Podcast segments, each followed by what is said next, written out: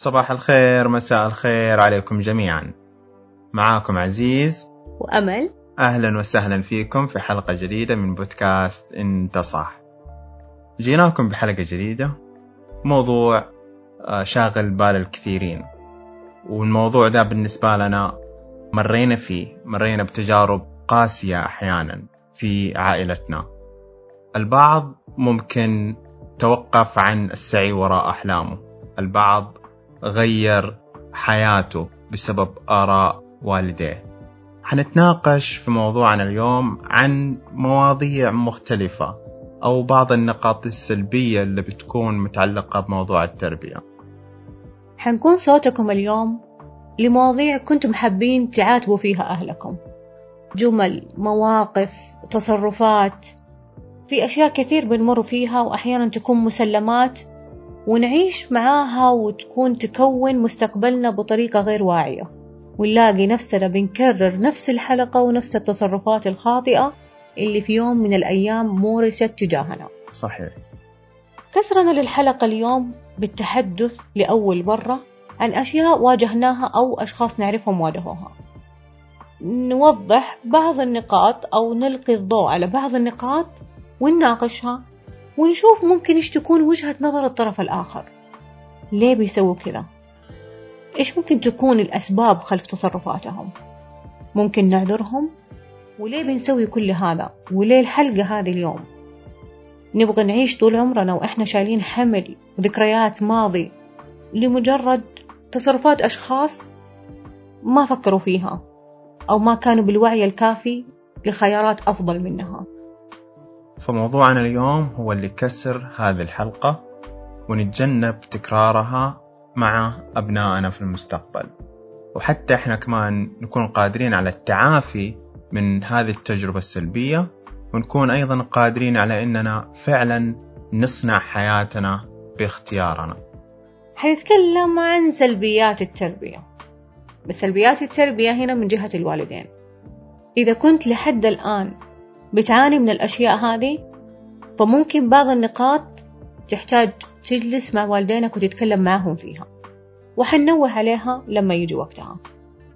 بداية نقول للآباء ليه ما بتقبلوا آراءنا؟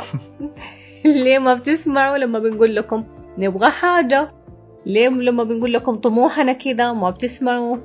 وبتقلبوها علينا وبتقولوا عقوق. إيوه ليش الموضوع دائما ينقلب عقوق؟ يعني إذا أنا رفضت أو عبرت برغبة مختلفة عن رغبة أبوي أو, أو أمي بيسمى عاق. ليش؟ يمكن عشان هم فاهمينها إنه بالطريقة هذه هي هذه الطاعة العمياء. أنا لازم أكون ابنك لازم أحبك أو إظهار المحبة بالطريقة هذه تكون بالطاعة المطلقة. مم. لازم أنا ما أخالف أمرك. لأنه إحنا كأبناء ممكن أحيانا أخالفك في الآراء بس يظل محبتك واحترامك موجود. لأنه أنا بعيش حياتي الحياة بناء على اختياراتي. فأنت أكيد أكيد ما حترضى لي إن أعيش الحياة وأنا تعيس. وحاسس إني أنا خيار خاطئ مشيت فيه بناء على رغبة شخص آخر. هنا بيكون في نوع من الحب المشروط. إذا سمعت كلامي أنا راح أرضى عليك وراح أدعي لك بالتوفيق وربنا راح يوفقك. إذا ما سمعت كلامي ما راح توفق. أعتقد هذا النوع من العقلية وهذا النوع من التفكير خلانا فعلا في دائرة مغلقة مو قادرين إننا نتحرر. بنخاف إنه الناس تسمينا عاقين. لكن في داخلنا كل اللي إحنا نبغاه هو الخير لهم. كثير مننا بيسعوا وراء أشياء يبوا يعملوا أشياء بتكون مختلفة تماما عن توجهات والديهم إلا إنه في داخلهم يبغوا يسعدوهم في الأخير. مثلا يبغى يدرس تخصص معين هو رغبان فيه عشان في الأخير يبغى فعلا يحس بالبهجة والفخر في عيون أهله.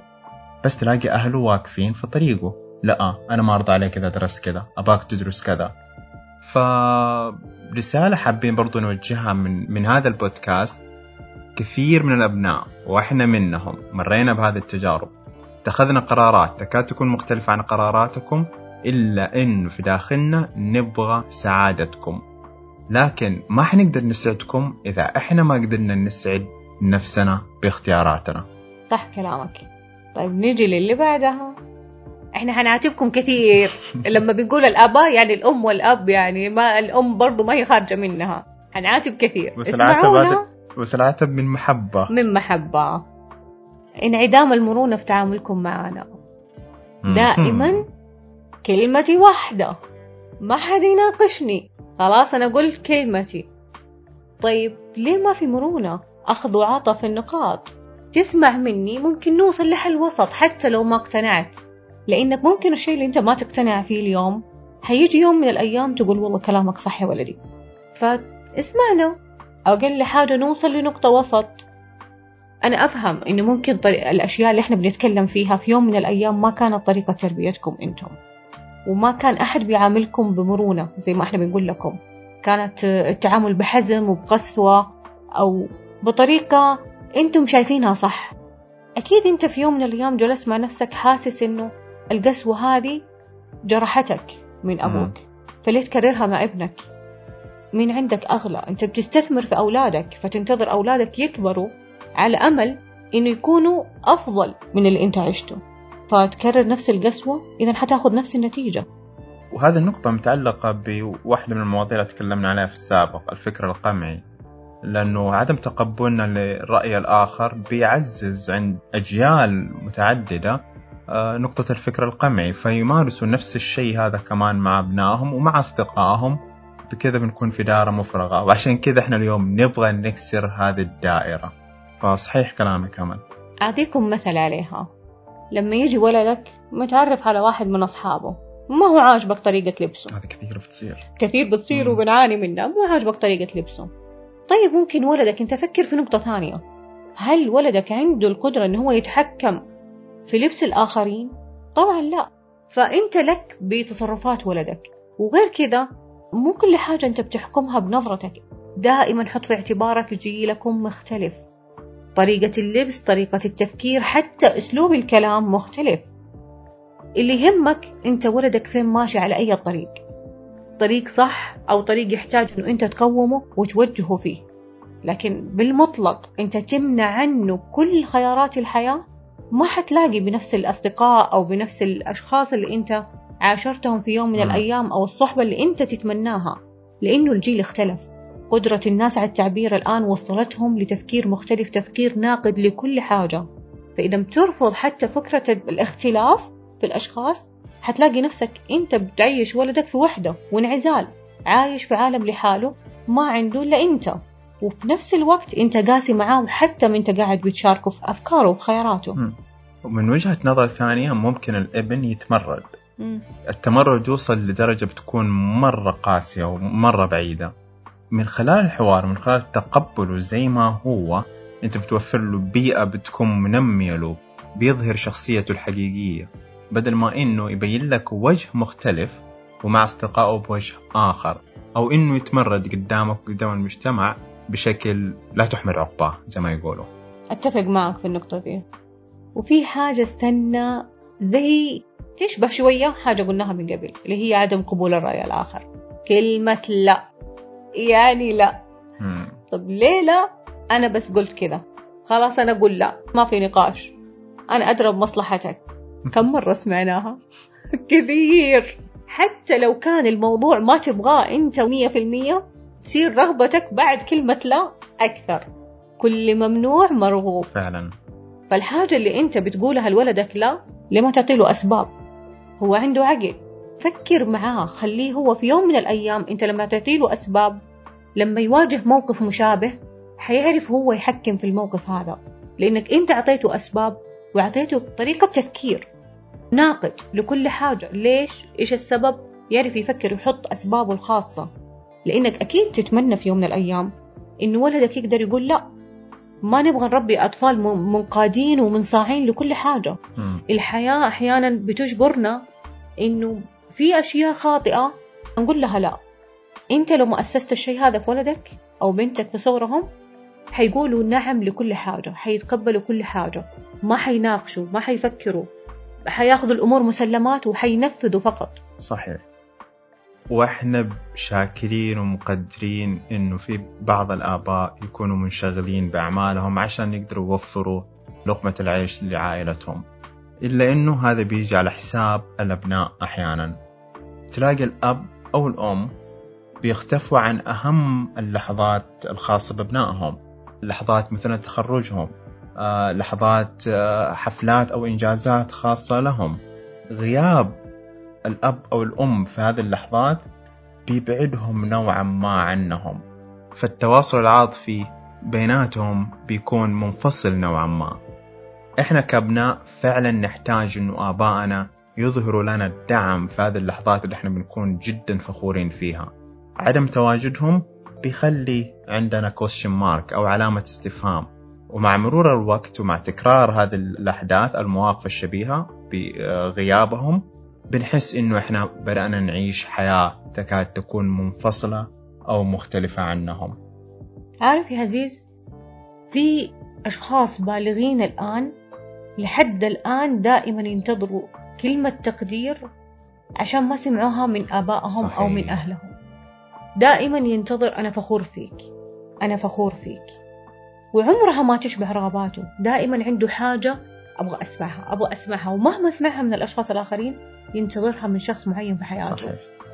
في أهالي بجد ما يعرفوا لأي سنة هم أبنائهم في أي مرحلة دراسية. يعني يكون مغيب تماما. تسأله ما شاء الله ولدك كم عمره؟ يقول لك أظن والله يمكن ستة سبعة. ها يا ولد كم عمرك؟ فتخيل إن ولدك أنت ما أنت عارف لا في أي مرحلة دراسية ولا أصلا إيش الصعوبات اللي بيواجهها في الدراسة. على فكرة التربية مسؤولية مشتركة بين الأب والأم.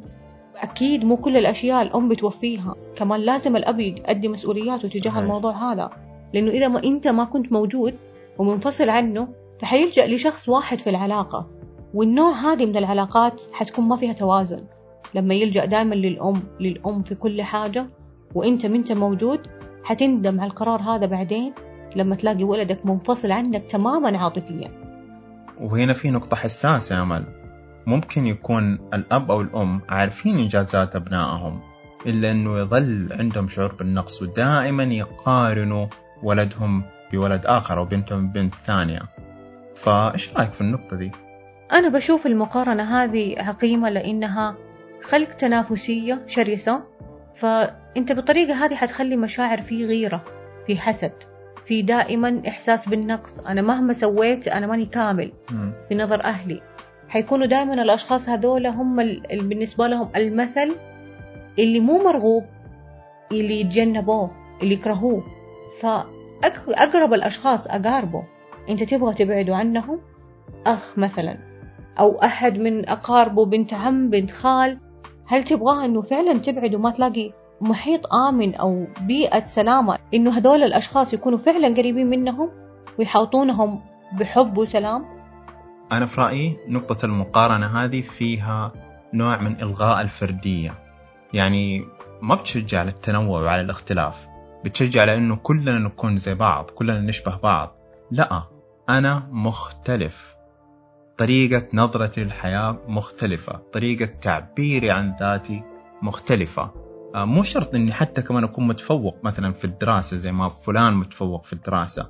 أنا ممكن موهبتي بتكون مختلفة تماما. نقطة المقارنة بتكبت طاقتنا بتخلينا نشعر بإنه إحنا لسه ما وصلنا لمرحلة الاستحقاق أو إنه إحنا لسه مو جديرين بإنه نحصل على أمور معينة إلين نشبه الآخرين. ففي الأخير بنشكل مجتمع يكاد يكون متشابه تماما بدل ما أنه مجتمع يكون متنوع مختلف. أنا هذا رأيي في نقطة المقارنة. وكفاية أنا خلاص نسخ زي بعضها كل واحد يشبه الثاني. هذه بتصير ترى على فكرة في التخصصات. لما بيجي واحد دخل في التخصص ده زي نظام شفت لما تكون في الحي وتلاقي في البقايل اللي جنب بعضها واحد نجح أفتح جنبه. إيه. خلاص زيه. نفس الفكرة. انت لما تخلق زي كذا أبغاك تكون زي فلان ناجح حيروح يقلد. وحتكون صورة مقلدة من الشخص وما هو نفسه. ومهما قلد حيجلس يصرف طاقته كلها وطول عمره يحاول يكون الشخص هذا. لأنه كل شخص عنده ذكاء ومواهب مختلفة. لازم ينميها في نفسه. ما ينفع أكون نسخة من غيري. ونسخة مقلدة أكيد أكيد ما حكون ناجح. لأني أنا مو أنا. ما يكون عندك بصمتك الخاصة. بالضبط. وهنا بيجي المجتمع بالعادات والتقاليد اللي الآباء يكون كمان اكتسبوها منهم من هذا المجتمع. فبيفرضوا نفس العادات والتقاليد على الأبناء مع إنه الزمن بيكون مختلف احتياجات الأبناء بتكون مختلفة. بس يظل فرض هذه العادات والتقاليد وأعتقد كمان مرتبطة بنقطة المقارنة تبغانا كلنا نكون متشابهين. بغض النظر عن هذه العادات سواء كانت فعلا عادات منمية أو عادات غير منمية. حتى لو تلاحظ آراء المجتمع كأنها مقدسات ولحد الآن ما اختلفت. العادات نفسها التقاليد نفسها أوكي ممكن يكون عندنا لنا ثقافة للمجتمع ثقافة للبلد نفسها ثقافة الوطن نفسه. لكن في عادات لازم تتغير م. لأنك أنت الحياة اللي كنت عايشها زمان ما هي نفس الحياة والثقافات اللي دخلت علينا الآن مو نفسها. فلذلك تحاول تشكل نفسك وتتقبل وجهات النظر الأخرى لأنه أبنائك عايشين مع بيئات مختلفة عنك. م. زمان أنت تعدد الجنسيات ما كانت زي الآن تعدد الثقافات مو نفس الآن. حتى أبسط الأشياء اللغات. إحنا بنتكلم حتى اللغات اللغة برضها بتأثر حتى على الشخص نفسه على فكره. لأنك بتفتح لك باب بتقرأ كتب بتشوفها مصادر غير اللي أنت قدرت تشوفها في يوم من الأيام بلغتك المحدودة. م. فلذلك اسمح إنه هو يستقبل ثقافات مختلفة عن الثقافات اللي أنت عشت عليها. لأنه مجرد حصر أبنائك في قالب واحد حيقعدوا هم يصارعوا المجتمع لأنه مجتمعك غير مجتمع اللي هو بيخرج له وبيعيش معاه وحتى اللي بيشتغل فيه. البيئات الآن حتى في بيئة العمل صارت مختلطة. إذا أنت عزلته في بيئة بعادات وتقاليد محددة أو صارمة حيخرج ينصدم بالواقع لأنه الواقع مو نفس القالب اللي أنت حطيته. وبيكون في فجوة بين هذه العادات والتقاليد وبين الواقع. أو الفجوة هذه كمان ممكن تكون بيننا وبين آبائنا لأنه عدم تقبلهم للتغيير يخلينا فعلا نحس إنه كل واحد فينا عايش في عالمه وننعزل حتى ما بيكون في أي حوار لتقريب وجهات النظر. ومن المشاكل اللي كمان من آراء المجتمع أحيانا حتى المجتمع بيتدخل أو أقاربك بيتدخلوا في طريقة تربيتك لأبنائك. ويوجهوك تلاقي العائلة مشتتة. اليوم لها رأي بكرة لها رأي. ليه؟ بناء على فلان شفت ولدك إيش بيسوي؟ شفت بنتك إيش بتسوي؟ أنت عارفة بنتك إيش سوت؟ لازم تأدبيها لازم ما تسمحي لها. لا تتركي لها الحبل على كيفها. كل هذه الآراء مجرد فتحت إذنك خذ لك على زن ونكد لأن ممكن تكون أنت منت مقتنع بس كثرة الانتقاد وكثرة تكرير نفس الفكرة صدقني في لا وعيك أنت بتتشرب الفكرة هذه وبتلاقي نفسك تنفذها وبطريقة عنيفة مع أبنائك. أنا هنا عندي قصة حصلت معايا قبل سنوات بخصوص تدخل المجتمع في تربية الأبناء. مع أنه في الفترة ذيك أنا اتخذت قرار كان لمصلحتي أنا الشخصية وكان بدافع حب لذاتي وأيضا كنت أتمنى الخير آه، لأهلي في الأخير يعني. القصة هي أنه أهلي كانوا يسمعوا كلام في الشارع أو من المجتمع عن ولدهم عني أنا. الكلام اللي كانوا يسمعوه ما كان إيجابي إطلاقا كان سلبي كان بشكل متكرر. كثر الزن أو التكرار خلى أهلي يتكلموا معايا. أنا ممتن اليوم إنه أهلي يتكلموا معايا وما تصرفوا معايا بشكل كان عدواني. أنا ما قدرت إني فعلا أتقبل التصرف اللي صار من المجتمع. قهرني قهرني كذا بداخلي. إلا إنه كنت أبغى على الأقل إذا خسرت المجتمع ما أخسر أهلي في اللحظة ديك. الكلام كان إنه مثلا عزيز مجنون مجرد ما إنك تكون مختلف عن بقية الأبناء أو تكون مختلف في الحي بغض النظر إيش نوع الاختلاف أنت كذا كل الناس بتطالع فيك بنظرة فيها انتقاد. كأنك كذا بدأت تكسر العادات والتقاليد وتكون لك فردية معينة. ما يبغوك تكون فرديتك يبغوك تكون زيهم. أنت كذا قاعد تشكل تهديد. عيالهم ممكن يشوفوك ويتأثروا فيك. ما عجبني الكلام اللي سمعته إلا إنه كلمتي كانت حازمة مع أهلي. آه ومع أبوي بالتحديد الحوار كان شكرته على إنه هو قلقان علي هو متخوف يعني وهو يبغى مصلحتي في الأول والأخير. إلا إنه أكدت له اليوم أنت ممكن ما أنت فاهم أنا ليش قاعد بتصرف بالطريقة دي بس حيجي يوم من الأيام أنت حتكون فخور فيا وذيل اللي قاعد تسمع كلام منهم حيتمنوا لو أنا كنت واحد من عيالهم. في اللحظة اللي كانت بالنسبة لي مرة عاطفية والأول مرة أنا أتكلم مع أبوي بهذه الطريقة حسيته فعلا أتفهم موقفي حس إنه أنا عارف إيش أبغى حتى لو هو ما كان فاهم تصرفاتي إلا إنه متفهم وحاس بإنه أنا موقفي أو تصرفاتي هذه نابعة من قوة ونابعة من حب. لأنه نادرا ما يجي واحد يتكلم مع أبوه زي كذا. وأنا بالنسبة لي هذه كانت أول مرة. فبالنسبة لي هذه من ضمن التجارب الإيجابية اللي أنا طلعت فيها في مواقف أو في بيئة كانت آه، سلبية وحوار كان سلبي آه، ناس بتتكلموا مثلا عني أو أهلي سمعوا كلام وكانوا على وشك أنهم يتأثروا بآراء المجتمع بالتالي أثروا علي أنا بشكل سلبي إذا ما تعاملت بالموقف بالشكل الإيجابي هذاك أعتقد. وتجربتك على قد ما هي صعبة. من جد أتعاطف معك. ليه؟ لأنه إحنا البنات بنواجه الموضوع هذا مرة كثير. تلاقي نفسك أنت في البيت مو بس مع أهلك. كل الناس يبغى يبدي رأي في طريقة تصرفاتك. في اللبس في طريقة الكلام حتى في الدراسة حتى لو الوحدة تزوجت. مين تزوجت وفلان وفين رايحة وفين جاية. ويا ويلها لو اتطلقت ورجعت بيت أهلها. تلاقي خلاص هنا كأنها باعت حياتها وكل شيء للمجتمع. خلاص يلا أنتم حركوا حياتي كيف أنتم شايفين؟ تلاقي كل واحد حابب يبدي رأي في تصرفاتك. كيف انت جالسة بتسوي كذا؟ كيف انت بتتصرفي كذا؟ واحيانا ترى أنا بعذر الأهل في نقطة. أحيانا خوفهم من ردة فعل المجتمع لأنه بعض أفراد المجتمع ياخذوها بصفة كأنها عناد وإلا بيكسروا راس الشخص هذا لا ما تعاند. إحنا نمشيك إحنا نقومك. لا في أسلوب وفي أهل. أنت مالك دخل. يا ريت يبطلوا لقافة ويتدخلوا في خصوصيات الآخرين. ركز مع عائل- عائلتك عيالك. حتى أظن منكد على أهله في البيت وبرضه بيطلع نكد للي برا. لأنه طريقة الاحتواء خطأ. طريقة التوجيه خطأ.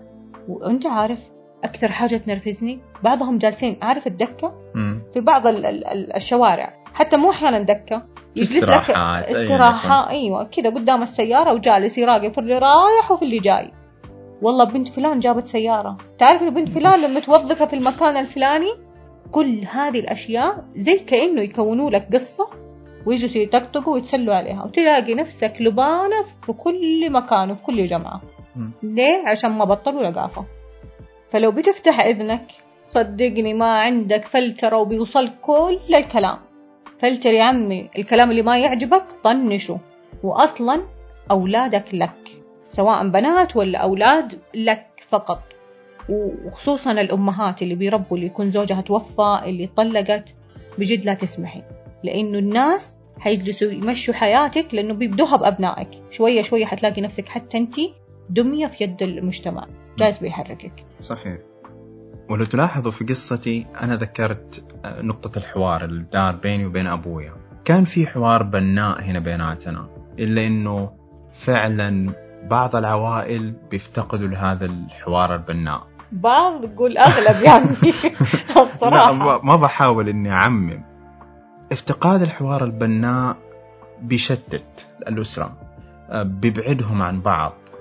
إذا ما كنا قادرين إنه نجلس على الطاولة أو لو ما كنا قادرين إنه نجلس على السفرة وإحنا بناكل نتكلم في مواضيع تكون منمية ونتفهم بعض من خلال هذه المواضيع اللي تتفتح في هذه الجلسات إحنا كذا بنبتعد أكثر مما إنه بنقرب. وعشان كذا بتلاحظ إنه في بعض العوائل ما يأكلوا مع بعض كل مين يأكل لوحده لأنه ما لقوا هذه الجلسات بتقربهم لبعض.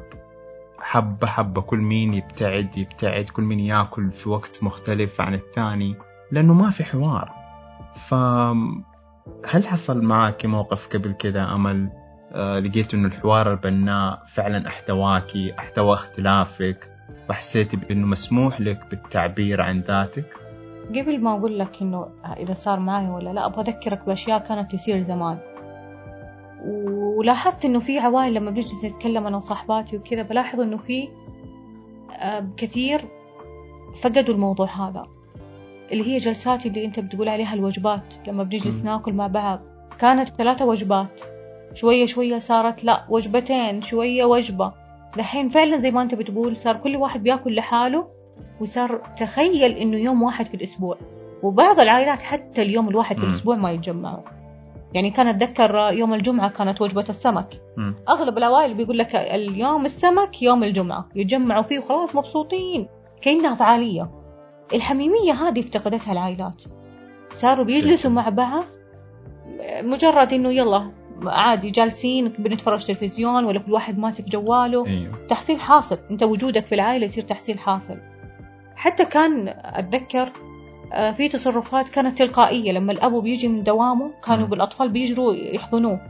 الآن يجي ما يجي يصك الباب يدخل ينام شوف إيش يسوي.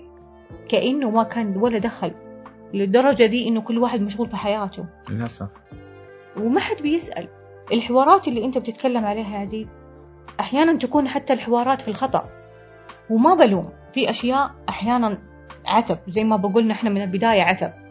ممكن ما تكون أنت تعرف تتحاور مع أبنائك. زي ما قلنا جيل مختلف ويجي وقت يستفزوك لدرجة إنه أنت تخرج من أعصابك وما تعرف تتكلم معه. خلاص إنه أنت لا خلاص حتنفذ اللي أنا أبغاه. تقفل النقاش بالطريقة دي. مو غلط تحضروا دورات. اقرأوا كتب. اتعلموا أساليب التربية الحديثة. لأنه الآن لو ما تعلمتها الشارع حيربي المدرسة حتربي. المجتمع حيربي. الإنترنت. الإنترنت صار فعلا أنت أي مكان أي حاجة حتقدر ولدك يفتحها وما أنت عارف إيش نوع المعلومات اللي بياخذها. مم. المشاعر كمان اللي حتتكون. لأنه دائما حيحس إنه مفتقد الحوار مفتقد الأشياء. لما بيشوف الأشياء هذه عند عائلات ثانية. لأنه كلنا صرنا عائلة واحدة. كل واحد يقدر يشوف أي بيت الآن بسبب الإنترنت. فلا تكون عند أبنائك إحساس بالنقص. وإحساس بالغضب والإحتقان منك.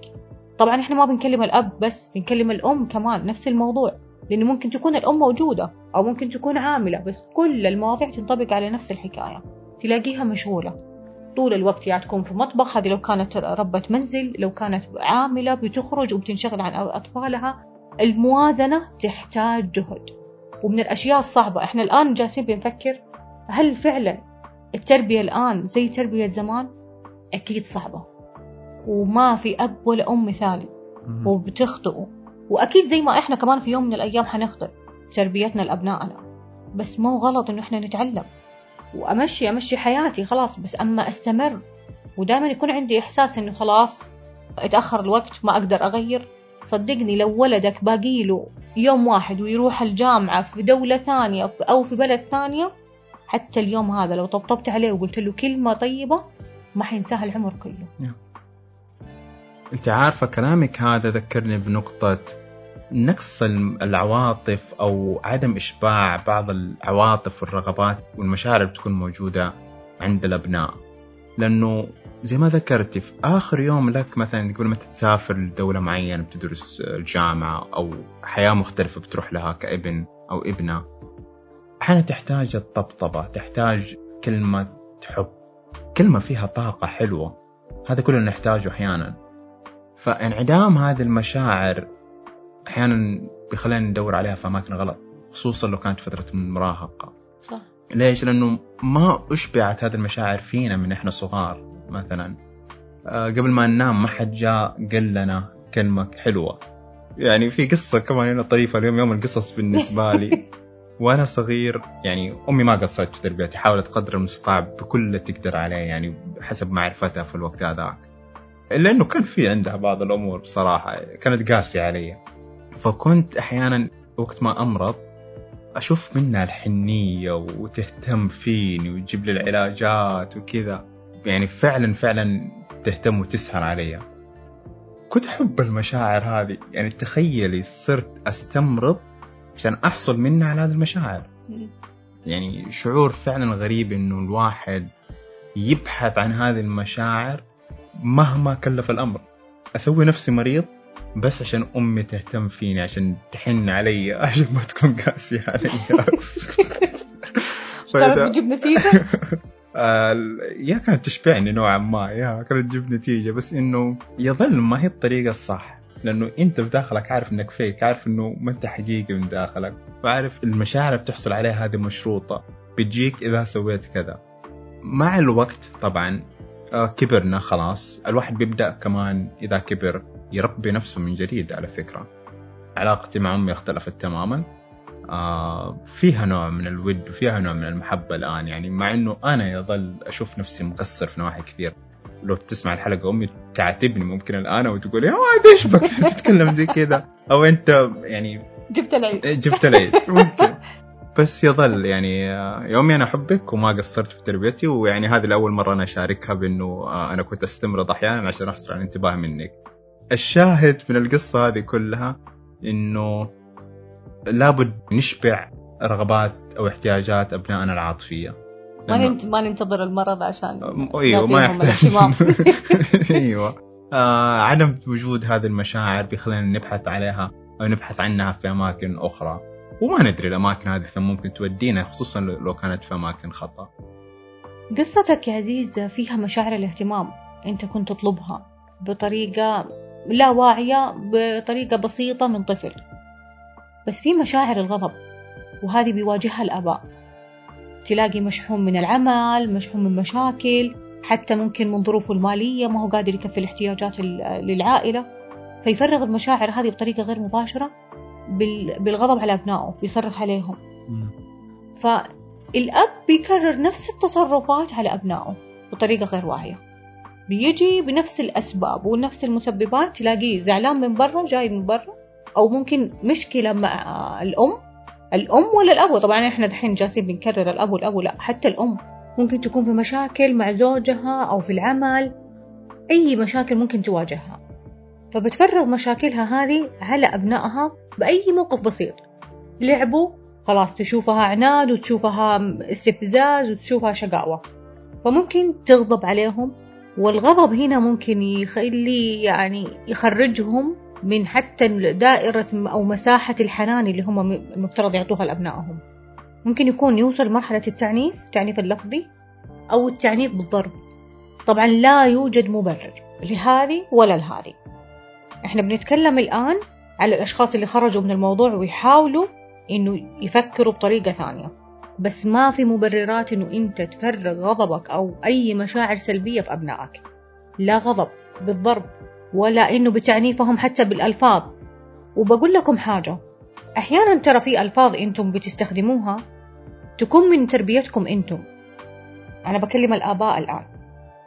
كيف يعني من تربيتك؟ ما عندك خيار ثاني ما عندك طريقة استجابة ثانية.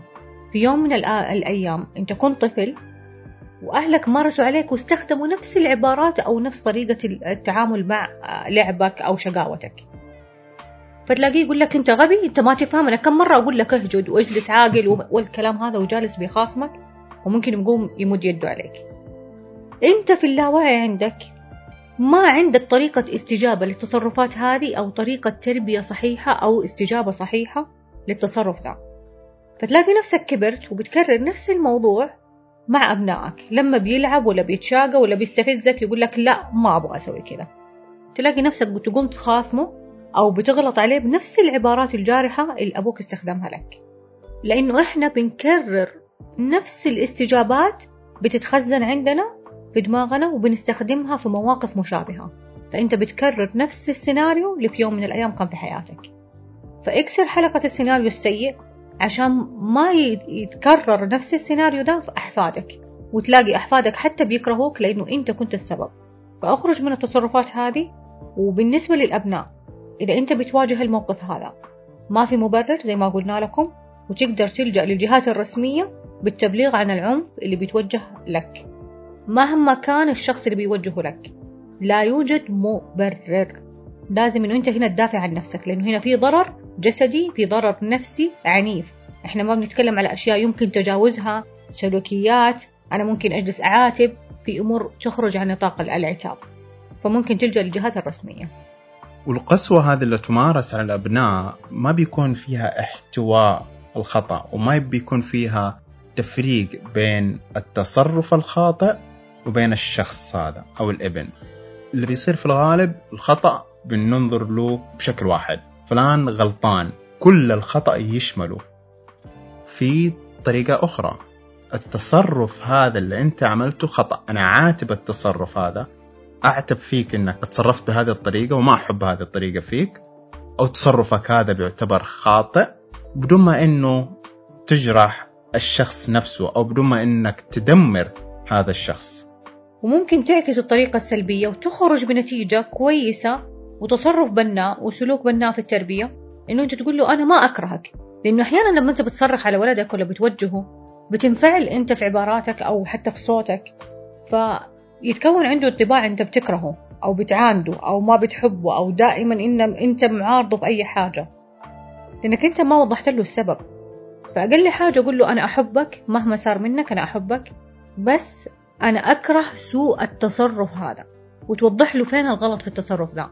عشان يفهم ما يكرر الموضوع ده وإيش المسببات ليش أصلا التصرف ده سيء. صحيح. آه عندي قصة ثالثة إيش؟ وأنا صغير آه أهلنا كانوا متجمعين كذا في البيت. الظاهر كانت آه غدا. وكان في كرسي في النص أبوي جاء دخل.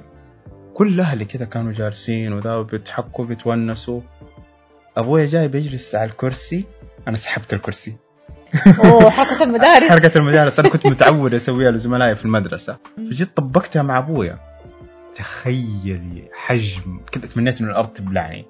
لأنه ال- كذا سلو موشن كذا تشوف الوجيه كيف التعابير كيف الغضب وبيطلع من عيونهم. أبويا طايح في الأرض كذا وهو بيطالع فيني. يا الله موقف يا عزيز مرة موقف. كان في مجلس؟ كذا أيوه كان في الصالون أيوه وكل أهلي عمتي امي آه يعني ناس كثير كثير أيوه إيه. ف شفت نظرة أبويا كذا. وسامع الكلام كمان كذا صداه في إذني. افرشوا هذا قليل الادب هذا كذا. كل مين بيصيح؟ كل مين بيقول لأبوي إيش يسوي؟ ابويا ما سوى شيء. طالع بس فيني كذا وأنا من نظرة ابويا طبعا في اللحظات هذيك ترعبني.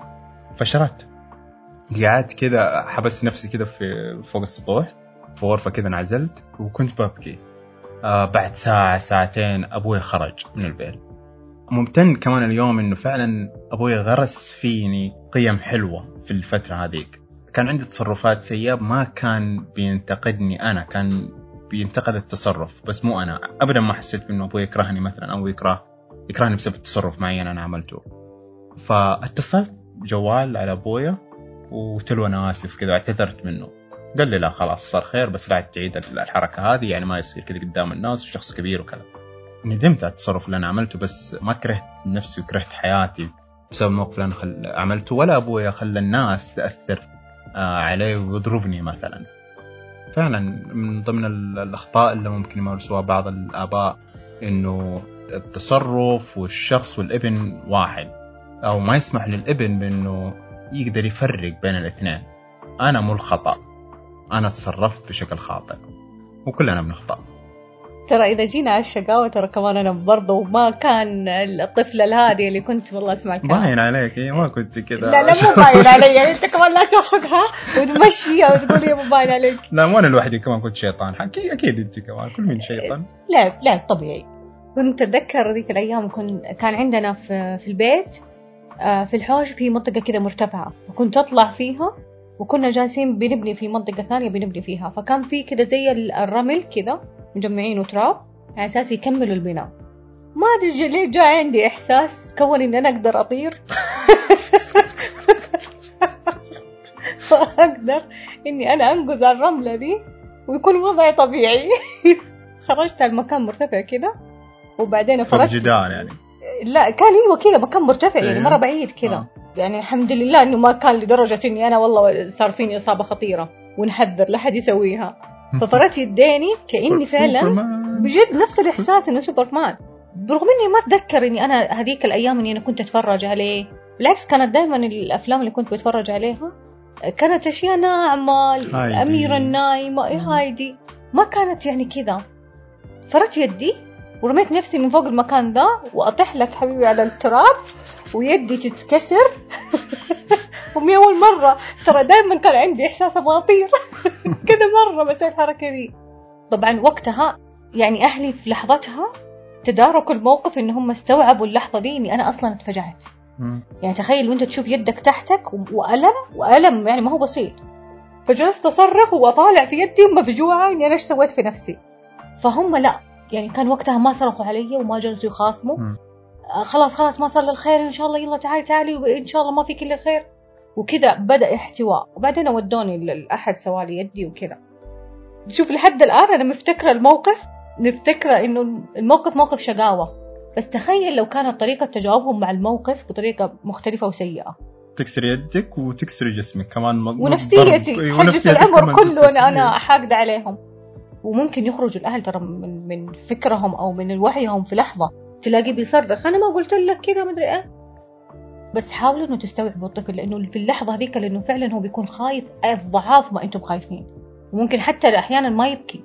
يعني في المرة الثانية المرة الثانية أو الأولى أتذكر واحدة فيها ما بكيت. من. قوة الفجعة إني أنا جلست كذا أطالع إنه إيش اللي صار. حتى الألم ما حسيته. هي هذه الحين مثالي ومثالك قصتنا. أثرت على شخصيتنا لحد اليوم.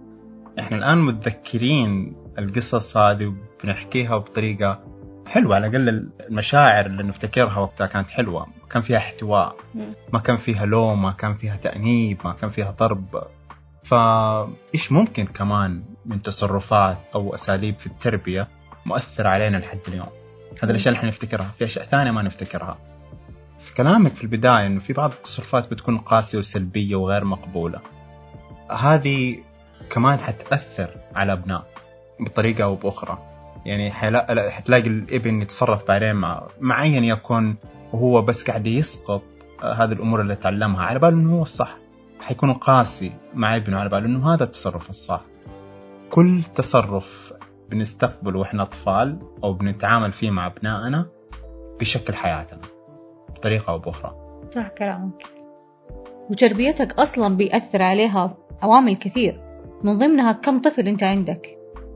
أحيانا في أباء وأمهات بيخطئوا في خطأ مرة كبير إن هم ما بيقدروا أو يكون عندهم سوء تقدير في قدرتهم المالية وتعدد الإنجاب بينجبوا كذا طفل وما بيلاحظوا إنه أنا ما عندي قدرة مالية. لأنه بنضحك على بعضنا لو إحنا قلنا أنا عادي كل طفل وبيجي معاه رزقه. هذا اللي قاله فأنت مجرد اقتناعك بالفكرة هذه حتوقع الأطفال وحتظلمهم في يوم من الأيام ما يلاقوا احتياجاتهم. أنت بتتكلم وراك تعليم. أشياء كثير يعني من ضمنها حتى احتياجاتهم ملابس. تبغاهم يكون ما هم أقل من من زملائهم. أو حتى لو مو كل الناس زي زي بعض القدرات المالية بس في نفس الوقت أقل إح- نسبة من توفير الاحتياجات ما حتقدر توفرها لما يكون عندك أطفال كثير. ولا أصلا حتقدر تركز في التربية. ما حنقول لك أحدد عدد الأبناء بال... نقول لك والله كذا ولا كذا أنت تقدر بناء على قدرتك المالية. فما هو صح إنه أنا أقول يلا خلاص أجيب وبعدين نشوف إن شاء الله. لا وراك تربية. وراك أطفال يبغوا منك كل حاجة. لازم تكون متفرغ لهم أقل حاجة عاطفيا نفسيا ماليا تقدر تكفي احتياجاتهم. أتفق معك. وبسبب بعض التصرفات اللي إحنا ذكرناها لحد الآن الإبن ممكن يخاف إنه يتجه للآباء بدافع الخوف لأنه آه، ردود أفعالهم بالنسبة له متوقعة دائما حيلوموه دائما حيحطوا الخطأ عليه. ما بيشعر الإبن إنه في احتواء أو إنه في أحد بيتفهم موقفه. الأطفال ممكن يتعرضوا لتحرش ممكن يتعرضوا لمواقف صعبة ممكن يتعرضوا لاحتيال وخداع. ممكن يحتاج استشارة متعلقة بمشروع حاب إنه يبدأ أول مشروع في حياته. لكن بدل ما إنه يتجه لأقرب الناس له ممكن يتجه لناس آخرين قد ما يوجهوه بالشكل الصحيح أو ما يكون عندهم أطيب الأمنيات له. وأحيانا الوالدين بطريقة ما هم منتبهين لها بيسرقوا طفولة أبنائهم؟ ومنهم أحرص الناس على أبنائهم لما بتصير بينهم مشاكل. تلاقي الأب يقول شوف أمك إيش سوت هي اللي غلطانة ولا أنا. اللي غلطان ويصير هو الحكم في مشكلة هو ما له دخل فيها ولا المستوى أصلا سنه. اللي يفكر فيها والمفترض ما يحكم بين أبوه وأمه وممكن الأم تقول له شوف أبوك إيش سوى أنت طالع زي أبوك فدائما هو في النص والمركز جالس يتفرج هو, عليهم هو يتقطع كذا ويتشد في النص هو يحب أبوه ويحب أمه بس في نفس الوقت ما هو عارف نزاع. هي ما هو عارف مع. مين وغالبا ترى بيتصافوا الأهل بس ما بيتصافوا قدام أب- أبنائهم. مم. فهو شاف المشكلة بس ما شاف الحل. مم. فتتكون عنده صورة نمطية للزواج. أنت عارف بسبب الموضوع هذا أطفال كثير يقرروا وطبعا في عوامل ثانية كثير مشابهة للمواضيع التربية السيئة.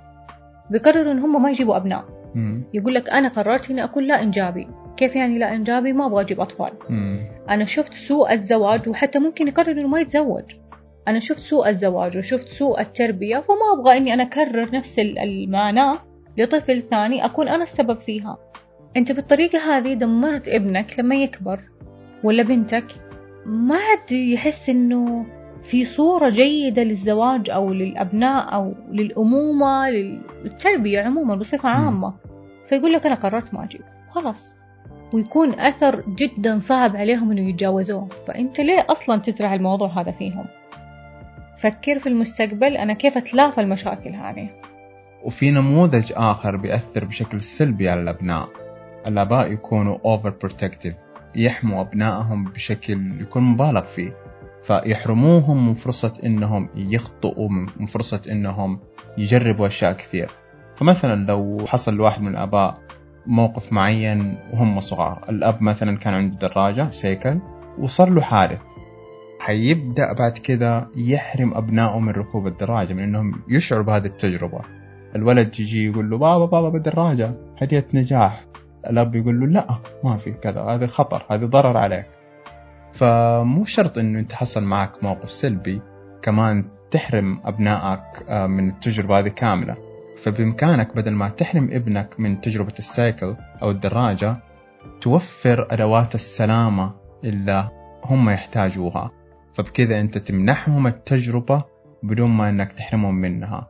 مثلا الغوص آه، كان عندك تجربة سلبية مع الغوص كمان بدل ما تحرمهم لا وفر لهم الأدوات اللي هم يحتاجوها للغوص حتى إنهم ما يغرقوا بدل ما إنك تحرمهم من هذه التجربة. وترجع لحب ترى يا عزيز. آه، أحيانا إحنا أغلب الأشخاص اللي بنحبهم بنخاف عليهم من نسمة الهواء لما بيقول لك إنه ما أبغى دائما أنت بتشوف إنه أسوأ حاجة ممكن تصير. فلا لا لا انتبه.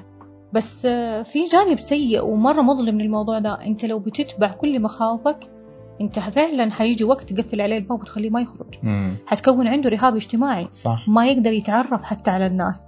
لا يقدر يتكلم مع الناس لما يجلس في اجتماعات. مم. ما يعرف يكون أصلا علاقات طبيعية. كله لأنك أنت زود الحماية خايف عليه من كل حاجة حاميه من كل حاجة. ما هو عارف حتى يعيش تجربة حياته بمتعة. ولا حيعرف إنه يتعامل مع العالم الحقيقي لأنه العالم الحقيقي لما يخرج إحنا كلنا كان عندنا تصور معين إنه إحنا أطفال عن العالم. بس بعدين ممكن انصدمنا من العالم أيوة. كيف كان. العالم أحيانا يكون قاسي. صعب. مو ف... أحيانا. هو قاسي. هو قاسي. أيوه. فيعني إذا كانت تربيتنا فيها حماية مبالغ فيها صعب جدا نعيش في هذا العالم الحقيقي. اللي يتطلب مننا نكون فعلا أقوياء من الداخل و... ويكون عندنا أدوات السلامة اللي إحنا نحتاجها عشان تسرفايف عشان نعيش. وفي جانب الحماية أنت كمان آه، ممكن الدلال. أنت لما تكون في يوم من الأيام كنت مع أب قاسي مم. فأبنائك لما تيجي تربيهم تدلعهم بزيادة. مم. ما تقدر تقول له لا في الأشياء اللي هي ما ما هي كويسة له أو القرارات الخاطئة. ما تقدر إنه أنت تتعامل معه تدلعه بدلال المفرط. من ضمن الأشياء الأمور المالية. انت بتصرف عليه بذخ بس في المقابل انت ما بتعلمه قيمة المال مم. طول الوقت هو بيصرف وبتعلمه على التبذير فبعد كذا ما بيكون عنده قيمة للمال ولا قيمة للأشخاص مم. لأنه دائما أنت بتقدم له الحياة على طبق من ذهب بس بيقابل الواقع وممكن ما تكون كذا الحياة مم. هيلاقي أشخاص كثير ما يلبوا له رغبات زي ما أنت بتسوي مم. فهذه كمان الجانب الآخر صحيح كمان في جانب الحماية من كثر خوفنا على أبنائنا فنبدأ نتجسس عليهم. فتلاقي أنا طول الوقت غير إني أنا أوجهه وغير إني أنا أحميه وأخصص له وقت هذه الطريقة الصح لكن في بعض الأهالي بيتجسسوا على أبنائهم لدرجة إنه فعلا بعضهم بيشيلوا حتى الباب حق غرفة النوم لأبنائهم. يقول لك لا أنت لسه صغير ليش تقفل الباب على نفسك. هيجلس طول الوقت ما عنده خصوصية أنا ليه ما أنشئ طريقة صحيحة؟ أضمن إنه هو حتى مقفل بابه هيكون هو رقابته النفس ذاتية مو أنا. والرقابة الذاتية أحيانا تكون مو بالخوف ومو أحيانا دائما تكون مو بالخوف تكون بالمحبة وبالاحترام. فعلا. أنا شايف الشخص ما بكسر خاطره ما أبغى أزعله إنه أنا سويت التصرف هذا. حتى أنا لنفسي قيمتي لذاتي ما تسمح لي إني أنا أسوي الشيء هذا. فتخليني أبعد عن الأمور اللي تحط من قدر نفسي. هذه الأشياء لو أنشأتها في أبنائك ما حتلجأ لموضوع إنه أنت تتجسس عليهم. كل شوية أنت ماسك الجوال إيه، لو أحد قام فيهم مسكت الجوال تفتش فيه. ولا اللي بيروح يسأل أصدقاء أبنائه فلان ها طلع معاكم أمس؟ يعني تخيل منظر ابنك لما بيجوا له أصحابه بيقولوا له أبوك سأل عنك أمس كنت معانا ولا لا. يعني أنت بالطريقة هذه كسرت الثقة نهائيا. يعني بعد كذا هو حينحرج من أصدقائه لأنه أنت بتكرار بتسأل الموضوع هذا كأنك جالس بتراقبه من وراه وبتسأل على كل حاجة. فجدا سيء إنك تكسر الثقة في أكثر علاقة مهمة في حياتك. فعلا الموضوع ده مرة خطير ومهم. وبعض الأبناء بيعانوا من جفاف عاطفي. الأب ما يثني على بنته أو على أبنائه. آه، ما بيكون في غزل ما بيكون في مدح. الولد مثلا يكون متجهز ومشخص أو بيروح مناسبة معينة. الأم مثلا ما تقول إنه واو ما شاء الله عليك لبسك حلو طالع كشخة. لو كانت بنت إيش الزين ده؟ إيش الحلاوة هذه؟ إذا كان الغزل مفقود في الجو العام في العيلة الشيء ذا بيؤدي لجفاف عاطفي. بعد كذا هنبدأ ندور على أشخاص آخرين يملوا هذا الفراغ والجفاف العاطفي الموجود عندنا. من باب أول أنه العيلة فعلا هي تكون أول من يسد احتياجاتنا العاطفية. من ناحيتنا لأنه كلنا نحتاج وكلنا بننمو لما نتكلم مع بعض بطريقة إيجابية. في دراسات عملوها النباتات بتتأثر مع الخطاب الإيجابي وبتتأثر مع الخطاب السلبي. فإذا كان عندنا نبتة نتخاطب معها بشكل جميل ورائع بتنمو وتزدهر أكثر والعكس صحيح. كلنا بننمو لما نكون في جو بناء جو إيجابي جو فعلا يسعدنا ويلبي احتياجاتنا العاطفية. لأنه احتياجاتنا ما بتكون بس ملابس ولا بتكون أكل. لا في جانب تاني جانب العاطفي. إيوه هذا جدا عميق. وهو اللي بيكون الركيزة الأساسية لشخصيتنا. في علاقتنا مع الآخرين ما حنكون أشخاص نيدي ما حنكون أشخاص نبغى يربوا احتياجاتنا. متعلقين, حتى بالأشخاص ننتظر منهم. هذه من الأشياء اللي كمان بيواجهوها تتعلق في لأنه أنت ما لقيت الاكتفاء مع عائلتك. صحيح. تدور المشاعر هذه عند الأشخاص الآخرين لأنه ما لقيت الشخص المهم اللي أعطاك هي أصلا من بداية تنشئتك. صحيح. وفي حاجة ثانية تنشأ من البداية. من قبل ما يجي الطفل يكون آمال الأب ولا الأم يبغوا ذكر. ما يبغوا بنات. يجي بعد كذا تجي البنت. زي خيبة الأمل فتبدأ تتكون عندهم إنه أنا ما أبغى بنت. ليه جات بنت؟ مم. فيجلسوا طول عمرهم يتعاملوا معاها كأنها الشخص المنبوذ في العائلة. مم. أو يعاملوها معاملة الذكر إنها هي ما هي بنت. أو هي بطريقة ما تسقط تحس باحتياجهم إنه يبغوا ذكر فهي تصير تبغى تشبع الجانب هذا عندهم وتبغى يكونوا فخورين فيها فتبدأ تكون عندها صفات الذكورة عشان أنا أبغى هم يشوفوني ذكر اللي كانوا يبغوه. أنت بتوصل طفلك إنه ما بيكون عنده توازن عاطفي. لمجرد أنت رغبات وتوقعات أنت حطيتها. جاك ذكر ولا جاتك بنت في النهاية هم كلهم أبنائك. حبهم بالطريقة المناسبة. مين ما كان الجنس. أنت الرغبات والإحساس المفترض تكون واحدة. ما في جنس مختلف عن جنس تاني صحيح. في أبناء كثير بيتمنوا إنهم يتولدوا في بيئة مختلفة أو يكون عندهم آباء مختلفين. كلنا ممكن في أصعب أوقاتنا أتمنينا إنه ظروفنا تكون مختلفة. لو بس أبوي يكون كذا لو بس أمي تكون كذا. طيب إحنا كبرنا. إذا كان في أخطاء آبائنا استخدموها معانا الآن كبالغين إحنا المسؤولين عن حياتنا. لابد نتعافى من بعض السلوكيات الخاطئة اللي مورست علينا. كذا نكسر الحلقة. عملية التشافي بتكون صعبة في البداية إلا أنه أنا عن نفسي استخدمت نقطة وحسيتها جدا مفيدة وحاب أشارككم بالفكرة دي. في كتاب اسمه Power vs Force القوة مقابل الإكراه لعالم اسمه ديفيد هاوكنز ذكر في الكتاب هذا خريطة الوعي. ملخص الكتاب كلنا قادرين على إحداث تغيير في محيطنا. إحداث التغيير في محيطنا بيكون من خلال زيادة مستوى وعينا. إذا إحنا كنا منتظرين إنه فلان يتغير عشان أنا أتغير أبدا التغيير ما حيكون سريع وحيكون جدا صعب وفي مشقة. لكن إذا إحنا غيرنا نفسنا إذا إحنا رفعنا من مستوى وعينا راح نلاحظ بشكل غير مباشر تأثيرنا في الآخرين. وعينا راح يأثر في بيئتنا. ذكر في خارطة الوعي أنه في مستويات وحط أرقام لهذه المستويات. أخفض مستوى للوعي الناس بتكون عايشة فيه اللي هو العار إحساسهم بالعار إحساسهم بتأنيب الضمير بالشفقة بالخوف. هذه كلها مشاعر بتكون في وعي منخفض وتأثيرك على بيئتك ما بيكون قوي بيكون جدا ضعيف. إلا إنه في مشاعر أنت ممكن تبدأ تشعر فيها. تقوى على نفسك حتى توصل لهذه المشاعر وتأثيرك بيكون قوي على بيئتك. تكون شخص ذو إرادة قوية. تقبلك للواقع. تقبلك للآخرين زي ما هم بدون ما إنك تفرض عليهم واقع أو تصور معين في ذهنك. تركيزنا على وعينا. إحنا كيف نزيد من مستوى وعينا؟ هذا هو الطريق وبخلاصة هذا هو اللي إحنا نحتاجه عشان فعلا نتحرر ونعيش حياتنا بطريقتنا وبدون ما إننا نتوقع من الآخرين يتغيروا عشان إحنا نقدر نعيش حياتنا. ركز على نفسك زيد من مستوى وعيك.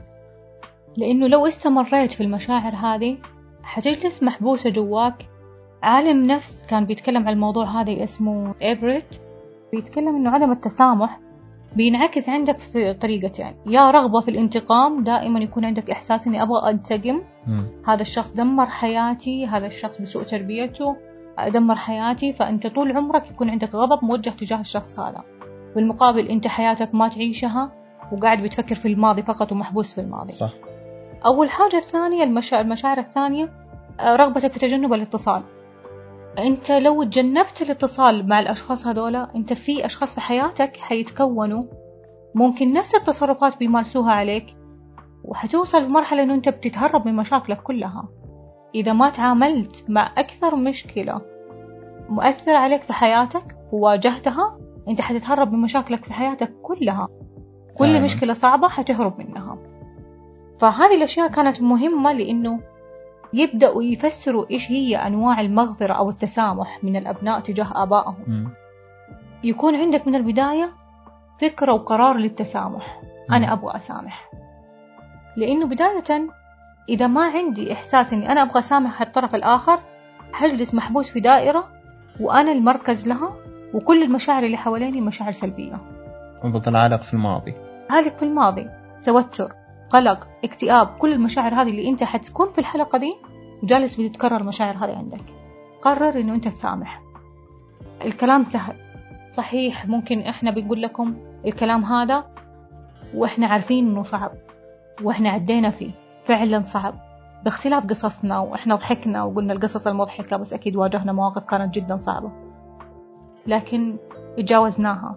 والتسامح ما هو ولا المغفرة ما هي يوم ولا موقف. دائم لأنك أنت دائما بتقابل الشخص هذا. وممكن الشخص هذا ما بيوقف من أخطائه بيكرر نفس الأخطاء وما بيعترف بالخطأ. فلذلك بيزيد من صعوبة الموضوع عليك. أنت دائما جدد التسامح عندك جدد التسامح عندك. إذا حتى لو عاتبته وما تغير جدد التسامح عندك. تقبل إنه في شخص في الحياة ما أنت عارف تتصرف معاه فأنت لازم تحد من التصرفات أو تحد من أوقات جلستك معاه أو مواجهتك له. عشان ما يستفز المشاعر هذه وفي نفس الوقت أتعامل معاه كإنسان. قدم له الاحترام. ممكن تكسر شوكة الغضب ولا الأحاسيس السيئة اللي هو داخله اللي بتخليه يعبر عنها وبيخرجها بالطريقة السيئة هذه. بعد كذا ابدأ أنت تسامح عاطفيا. حول المشاعر السلبية لمشاعر إيجابية. صعبة؟ هذه أكثر صعوبة من قرار أصلا إنك تسامح. لما من البداية أجي أقول لك إنه أهلي تعاملوا معايا بقسوة. أهلي حرموني من كذا حرموني من كذا طب دور على الأسباب حتى لو كانت الأسباب صغيرة. عارفين اللي يقول لكم شعلة النور اللي تكون وسط الظلام؟ شوف النور في وسط الظلام هذا فين. هو كان كذا طب هو يتعلم؟ هو حتى لو يتعلم هو يعرف يربي أصلا كلنا بالنسبة لنا التربية شيء جديد. ما في أحد دخل لعلاقة تربية وهو يكون فعلا عارف مية في المية كيف يتصرف لأنه كل جيل مختلف كل طفل متفرد ومختلف كل واحد له طريقته. فطبيعي إنه هو جالس بيكتشف هو بيربي ما في أب ولا أم مثالية. جالسين بيربوا وبيكتشفوا في أثناء التربية الطريقة الصحيحة. فالآن الموارد اللي موجودة عندك من كتب ومن مصادر توعية ما هي موجودة كانت عندهم. وأكيد أبناء اليوم حيكونوا آباء أفضل من آبائهم لأنه حيكونوا متعلمين. حيكونوا عارفين واجهوا المواقف تعرضوا لتجارب عارفين كيف يتداركوها اغفروا لأهلكم عشان أنتم ترتاحوا في حياتكم مهما تكلمت في الموضوع هذا التسامح والسلام مع ذاتك مرحلة تستاهل إنه أنت تفكر بإيجابية. ومو بس تحول المشاعر السلبية لإيجابية في حاجة ثانية لازم تركز عليها. ما تجلس تسترجع الماضي المؤلم. أتذكر في مرة شفت فيلم كانت بتتكلم آه، إنه هي اتعرضت لماضي أو ذكرى سيئة. فقال لها دائما جيبي ورقة وقلم واكتبي الذكرى هذه. في أول الفترات حيكون الموضوع يحتاج منك عشر صفحات. شوية شوية حتلاقي الصفحات بتقل. حتى المشاعر يعني حتى كانت لما جربت الطريقة لقت نفسها بتبكي في الأول وبتنفعل. بعد كده شوية شوية المشاعر بتقل بتقل حتى الأوراق والكلمات تذكر الأحداث بيقل. لحد ما وصلت مرحلة إنه هي ملت من المشاعر هذه ملت من الذكرى دي وتخطتها. لأنه تكرار الألم والتحدث بصوت عالي وكتابة الألم هذا وتطلعه من جواك بيخلي المشاعر السوداوية اللي جواك بتخرج للنور. ودائما لما بتعيش في النور تلاقي نفسك مرتاح ومتسامح مع أي حاجة وما بتعيش ألمها بقسوة. بنتقبل الواقع زي ما هو. بدون ما إنه نطلب إنه يتغير وتغير وتغير طلبنا منه يتغير أو رفضنا للماضي. هذا اللي بيزيدنا ألم وفعلا ما بيعطينا المشاعر اللي إحنا نحتاجها عشان إحنا نقوى من جواتنا أكثر. ف نحتاج إنه نعيش مشاعر حب مشاعر مسامحة تعاطف تفهم قوة إرادة بأنه نتغلب على الماضي المؤلم. قوة إرادة بأنه إحنا نصنع مستقبل أفضل وقصة تكون أجمل لنا وللناس اللي تحبنا.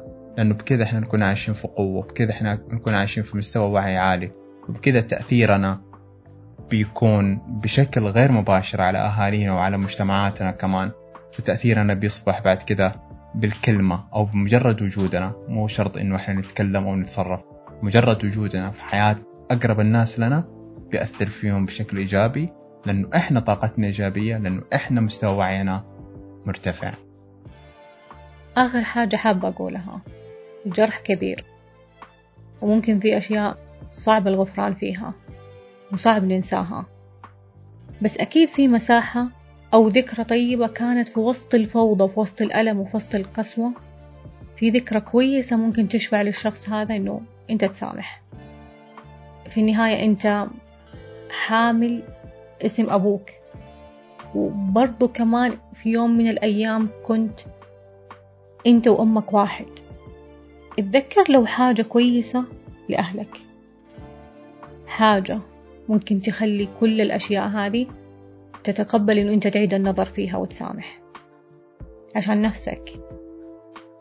حابب تعيش طول عمرك وأنت شايل أوزان وثقل فوق ظهرك؟ أو ممكن توصل لمرحلة أكبر وتفكر في الانتحار؟ الانتحار ما هو حل. هروب. دائما بيكون هروب. قرارك بعدم الإنجاب قرارك أنت بعدم مواجهة أهلك البعد عنهم ما هو حل. لأنك بتواجه أشخاص آخرين. ممكن بنفس التصرفات. فالأولى أنه أنت تعيد نظر في علاقتك مع أهلك. عاتب. اجلسوا مع بعض وتكلموا. وللآباء اسمعوا من أبنائكم لأنه لو جاء يتكلم مرة مرتين ثلاثة ممكن في يوم من الأيام يقفل الباب وصدقني الشخص اللي حيلجأ له ممكن ما يكون الخيار الصح لا لك ولا له. كثير آباء الآن بيقولوا الجيل هذا في سيء والجيل والجيل والجيل. لا خطأ مشترك. لا إحنا ولا أنتم. الزمن يتغير الأفكار تغيرت كل حاجة تغيرت. أنتم انسحبتم من التربية السليمة وأبنائكم انسحبوا من علاقتهم معاكم. ما صارت في مشاعر بينكم تربطكم اللي يربطكم مكان واحد وممكن حتى مو مكان اسم. وبعض العائلات ممكن حتى يجردوا أبنائهم من لقبهم لمجرد معارضتهم واختلافهم معاهم. اتذكر الشخص اللي أنت الآن ممكن تحمل مشاعر سلبية تجاهه؟ كان في يوم من الأيام طفل. كان يلعب. كان فرحتك. كأب أو كأم كنت أكيد تنظر له بنظرة مختلفة. وكابن كنت أكيد تنظر لأهلك بطريقة مختلفة. راجعوا حساباتكم. في أمور أكبر تحتاج علاج نفسي إلجأوا للعلاج النفسي. روحوا للمختصين. الحياة هتعيشوها مرة. عيشوها بطريقة صحيحة ولا حتندموا حتعيشوا بألم طول حياتكم. لمجرد أنه شخص فيكم ما حل مشاكله النفسية. حابة أوجه رسالة لأهلي. فعلا من قلبي بعد ما جلسنا وتكلمنا وفضفضنا كل واحد فينا تكلم بمشاعره. مستوى التسامح اللي عندي الآن يخليني بجد أقول لكم أنا أحبكم وسامحتكم على كل حاجة. في الوقت اللي بنحمل فيه مشاعر ضغينة أو مشاعر كره أو مشاعر عتب إحنا كذا بنتأخر. إحنا كذا بنكون عايشين في الماضي وبنمنع نفسنا من خيرات المستقبل. لكن في اللحظة اللي نسامح نتعافى ونمر أو نعيش رحلة التشافي حنخرج أقوى.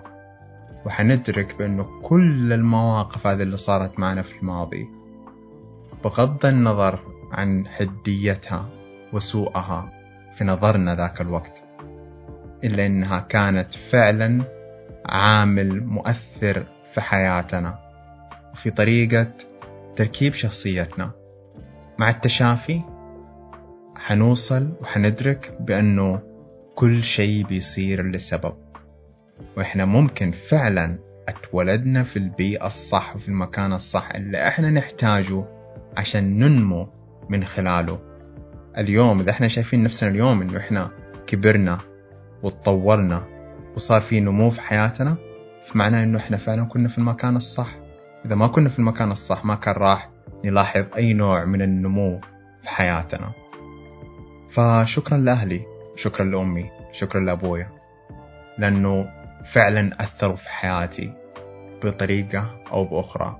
قدموا تضحيات مرة كثير عشان يقدروا على الأقل يشوفوا فيني الحلم اللي هم ما قدروا مثلا يحققوه. فشكرا لكم. أنا بدونكم ما كان ممكن حاجة الحياة هذه وأنا اليوم من دون دعمكم ومن دون حبكم ما حكون الشخصية هذه.